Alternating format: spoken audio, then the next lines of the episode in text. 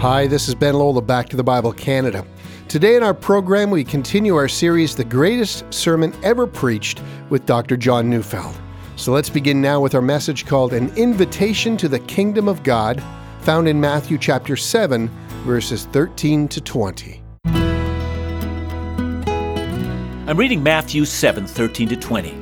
Enter by the narrow gate. For the gate is wide and the way is narrow that leads to destruction, and those who enter by it are many.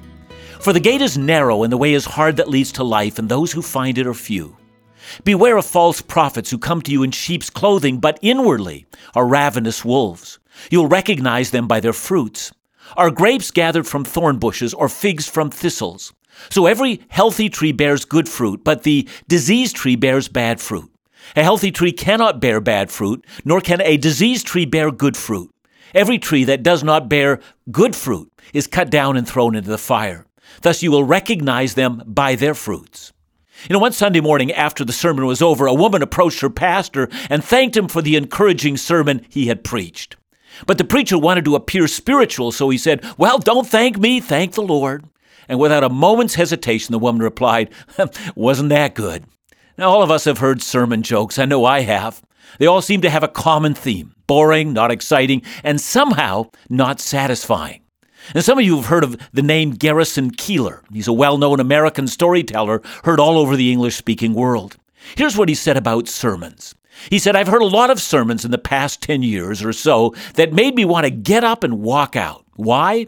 They're secular, psychological, self-help sermons. Friendly but of no use. They didn't make you straighten up. They didn't give you anything hard."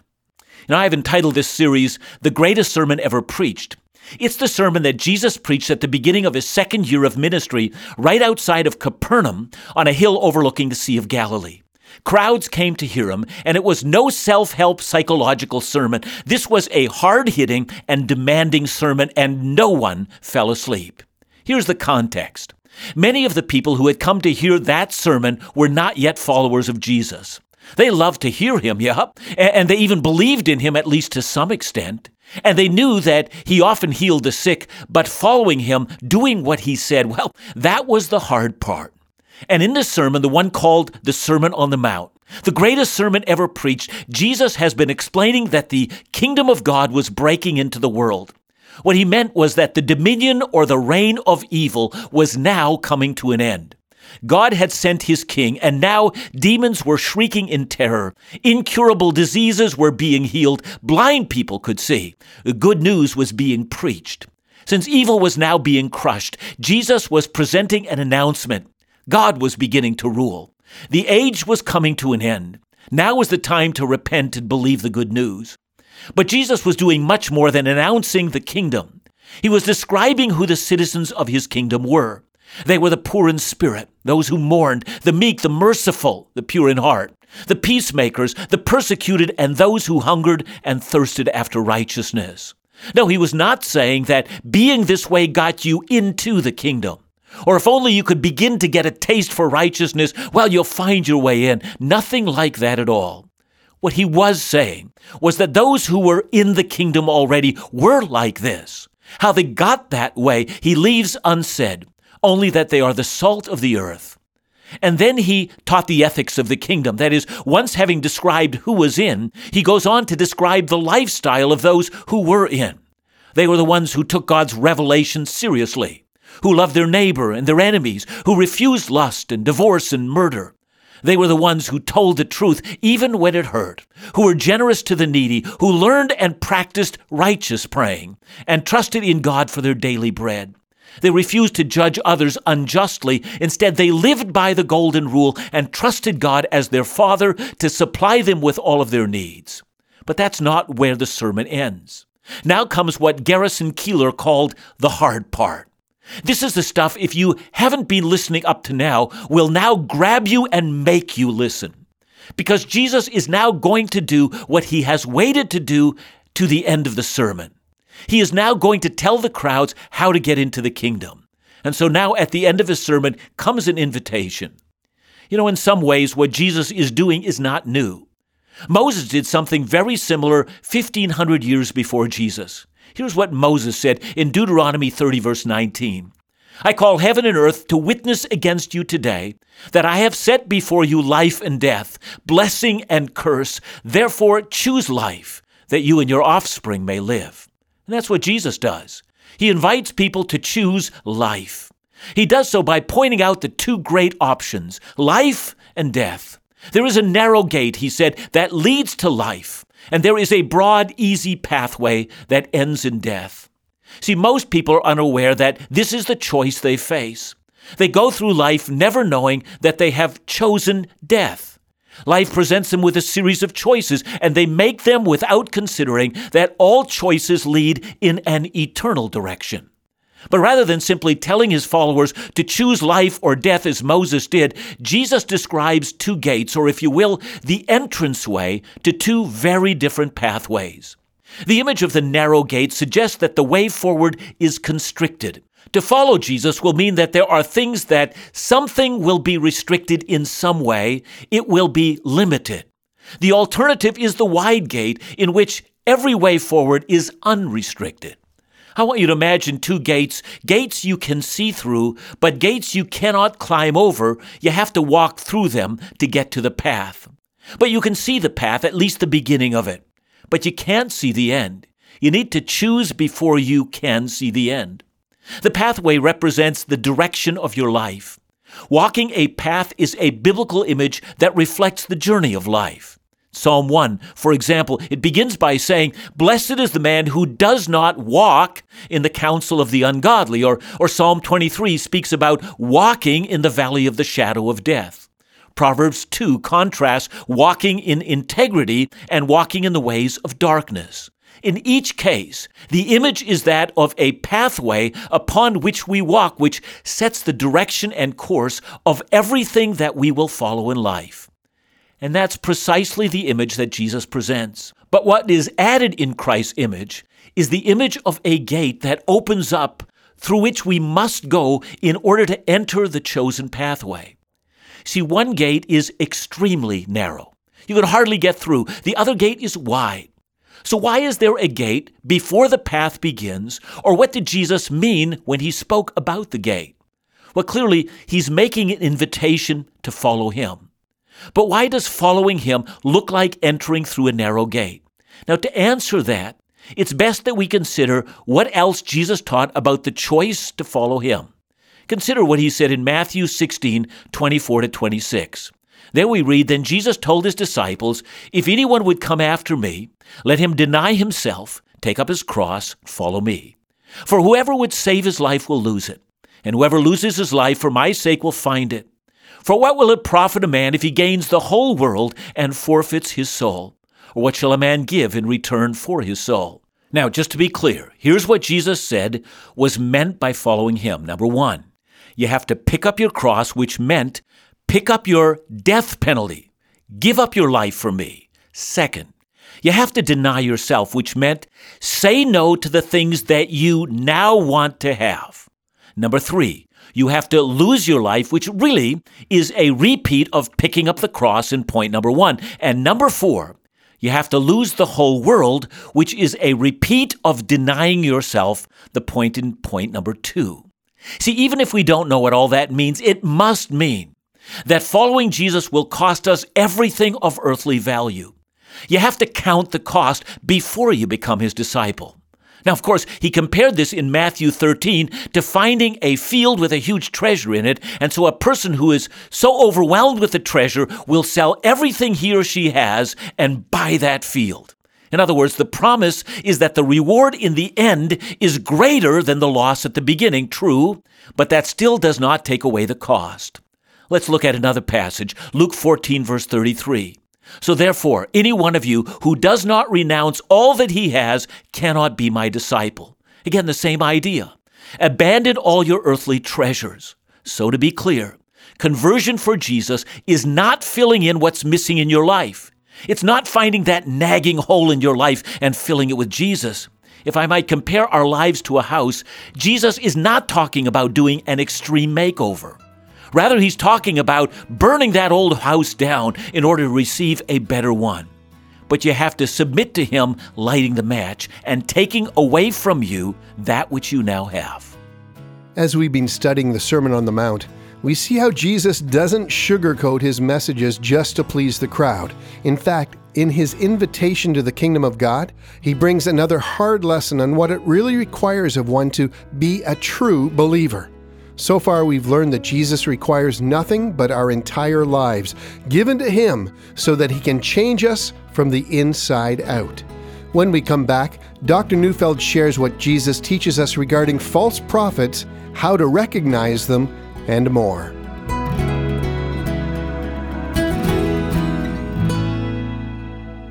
Psalm 25:5 says, "Guide me in your truth and teach me, for you are God, my Savior."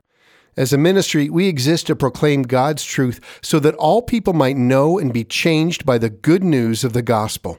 That's why we're committed to offering all of our Bible teaching audio resources for free across multiple mediums. Would you help us to reach more Canadians every day with God's Word? You can become a monthly partner today through our Partner to Tell campaign and make a tangible difference for the kingdom. For more information, visit us at backtothebible.ca or give us a call at 1-800-663-2425. Now let's go back to the Bible with Dr. John Neufeld.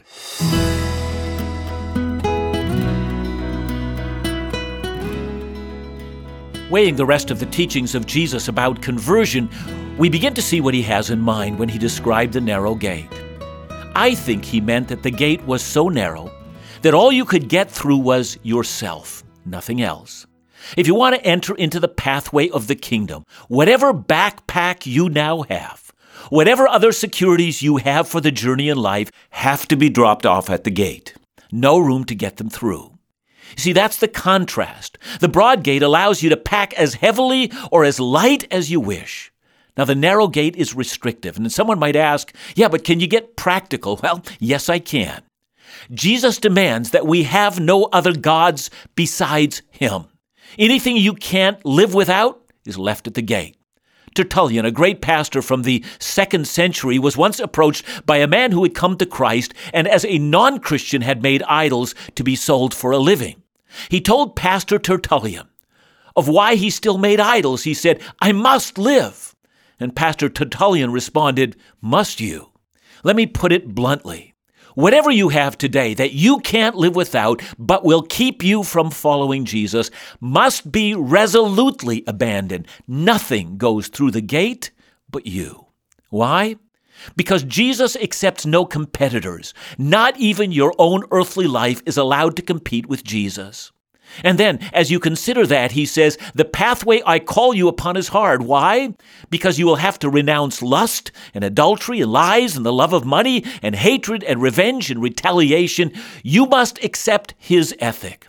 And that, says Jesus, is the way to life. And the other, the easy path, well, that's the path of death and hell. So in order for us to understand the two great options we face, Jesus helps us to see that before every human being stands two gates that invites us to the great adventure of life. One gate offers everything but ends in death. The other gate demands everything, but the end leads to life.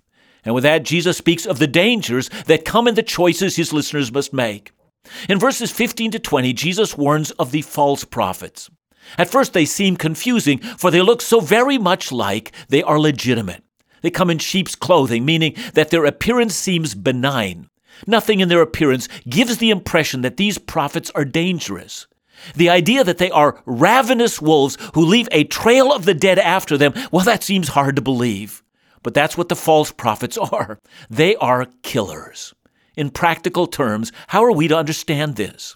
You know, I've heard this passage quoted by all manner of people and applied to anyone they disagree with. Even false teachers quote this passage, condemning all who are in opposition to them. And that disagreement can range over a whole wide variety of theological differences that people have. It's so very easy to quote this passage and to apply it to others. So quite practically, how are we to understand this warning? Are there specific people Jesus is concerned about? See, I think the best way to understand Jesus is to understand the place of this warning in the wider context of the Sermon on the Mount. Clearly, the false prophets Jesus warns about are those that contradict what he is teaching here. Furthermore, the reason Jesus speaks about false prophets at this very place in the sermon is that Jesus is quite aware that his invitation to enter into the kingdom through the narrow gate will be subverted. When Jesus calls for conversion, he's not soft-pedaling his message. At the very moment of conversion, he warns the potential convert to hesitate, to count the cost, to recognize that conversion demands one's all. See, I'm convinced that the evangelical world as a whole is forgetting this.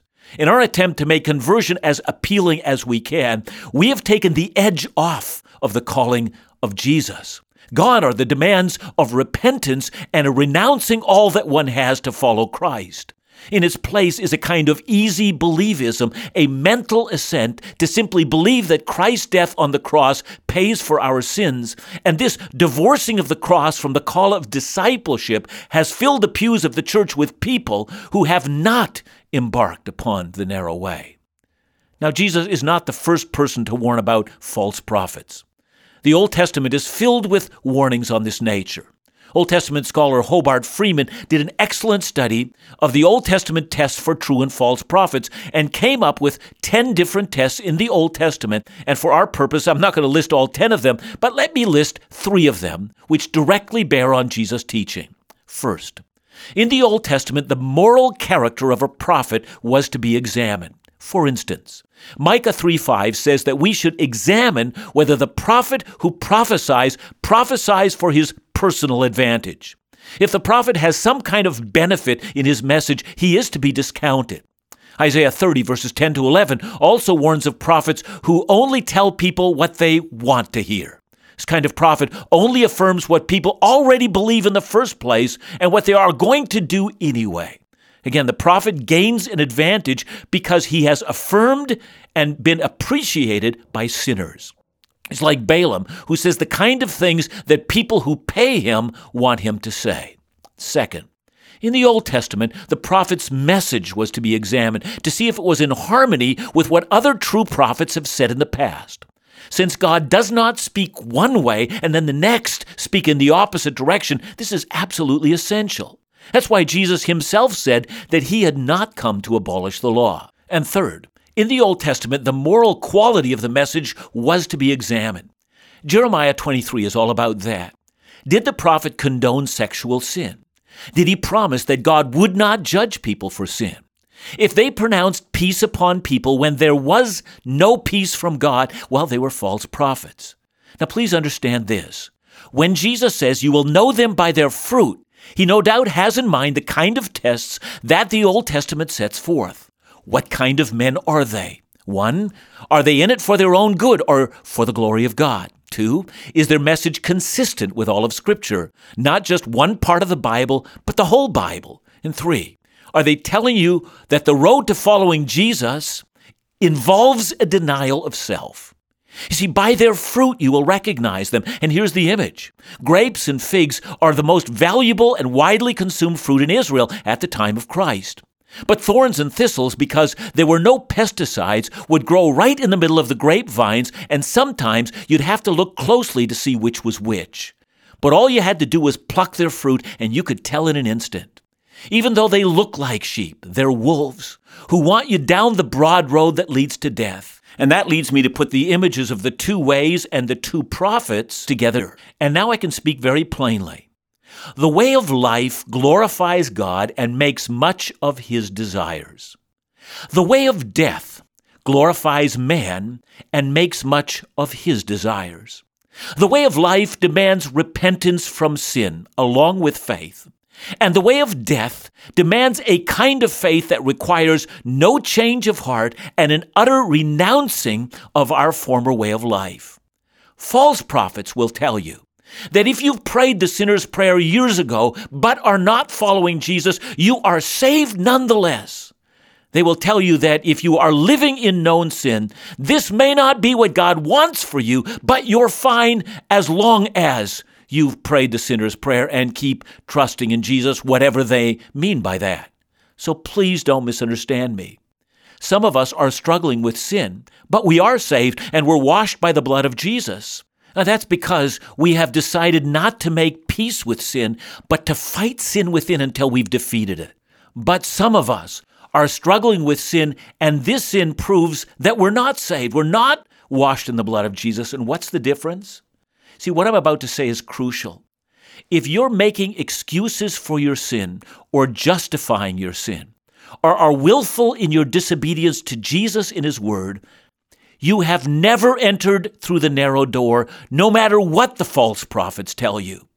But if you have ceased making excuses for your sin, and you've laid all at the feet of Jesus, and through the Spirit are learning the pathway of victory, well, you are saved. False prophets will tell you that you don't have to lay your idols aside, you don't have to deny yourself, you don't have to pick up your cross, and you don't have to follow Jesus. All you have to do is count yourself saved. Listen to me, my hearer, resist them. There is a narrow gate, and it's the gate that will cost you everything.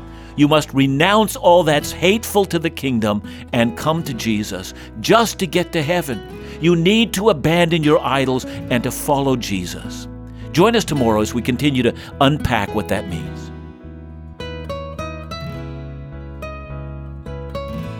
John, in our spiritual journey, why is it so easy for us to default to the things we want to do for the kingdom rather than just reliance upon God?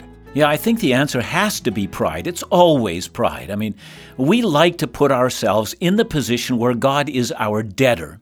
And then we think that, I've begun to earn points before God, and something that I've done has ultimately mattered in the face of eternity. And as a matter of fact, the things that matter are what God does for us and our enjoyment of them. And I think that's why Jesus says that the gate is narrow. I mean, we have to leave aside all the other things, the pride that we want to take along with us. So, it's a wonderful lesson for us to remember that there is an invitation of the King to simply come and enjoy the benefits of His kingdom. According to Jesus, not many enter on the narrow path that leads to life. In fact, there are few that even find it. Today, are you on that path? In this message, Dr. Neufeld has helped us to understand the importance of knowing Jesus' words about what it means to follow Him. And it's so important that we can discern false teachers who lead so many astray in their watered-down sermons that merely scratch itching ears. I hope this message has impacted you and pray that all of us would take a sober look at the path we're walking. Tomorrow, we continue to learn more about the Sermon on the Mount as Dr. Neufeld teaches us on an invitation to obedience. Back to the Bible Canada, leading you forward in your walk with Jesus every day.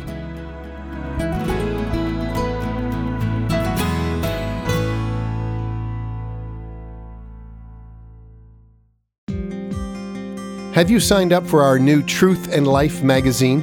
Our latest resource from Back to the Bible Canada and Laugh Again features a great selection of relevant and uplifting articles for all Canadians, and it's absolutely free. And so when you initialize your subscription, you'll get the publication 6 times a year delivered to your household. Each edition enjoys regular articles from Bible teacher Dr. John Neufeld, Laugh Again's Phil Calloway, plus many other guest writers and pastors from across the country. Our April-May edition, for example, features Dr. Neufeld sharing a practical lesson on checking our attitude when it comes to judging the words and actions of fellow believers. In addition, Truth and Life keeps you informed about all the latest ministry updates and much more. For your free subscription, just go to backtothebible.ca or call us right now at 1-800-663-2425. That's 1-800-663-2425.